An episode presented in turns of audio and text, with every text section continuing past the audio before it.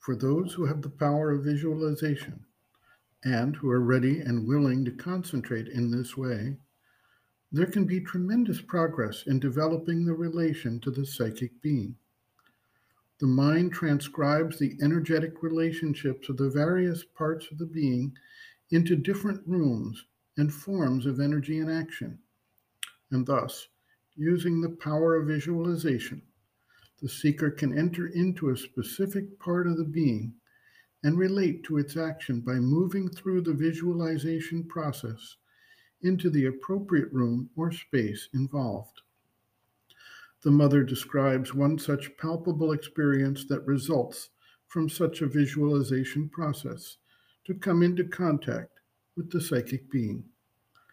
The mother writes, quote, to sit in meditation before a closed door, as though it were a heavy door of bronze, and one sits in front of it with the will that it may open, and to pass to the other side.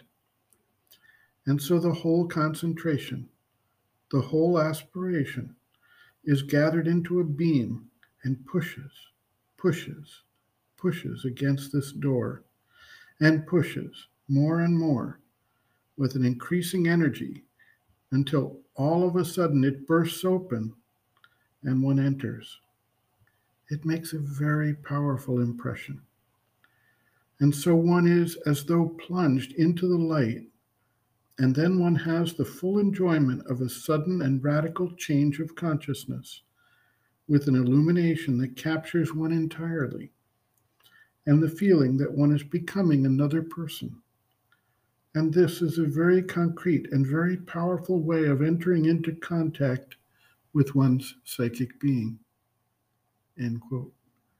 Reference Sri Aurobindo and the Mother, Living Within, the Yoga Approach to Psychological Health and Growth, Exercises for Growth and Mastery, Visualization for Discovering One's Being, pages 131 to 134.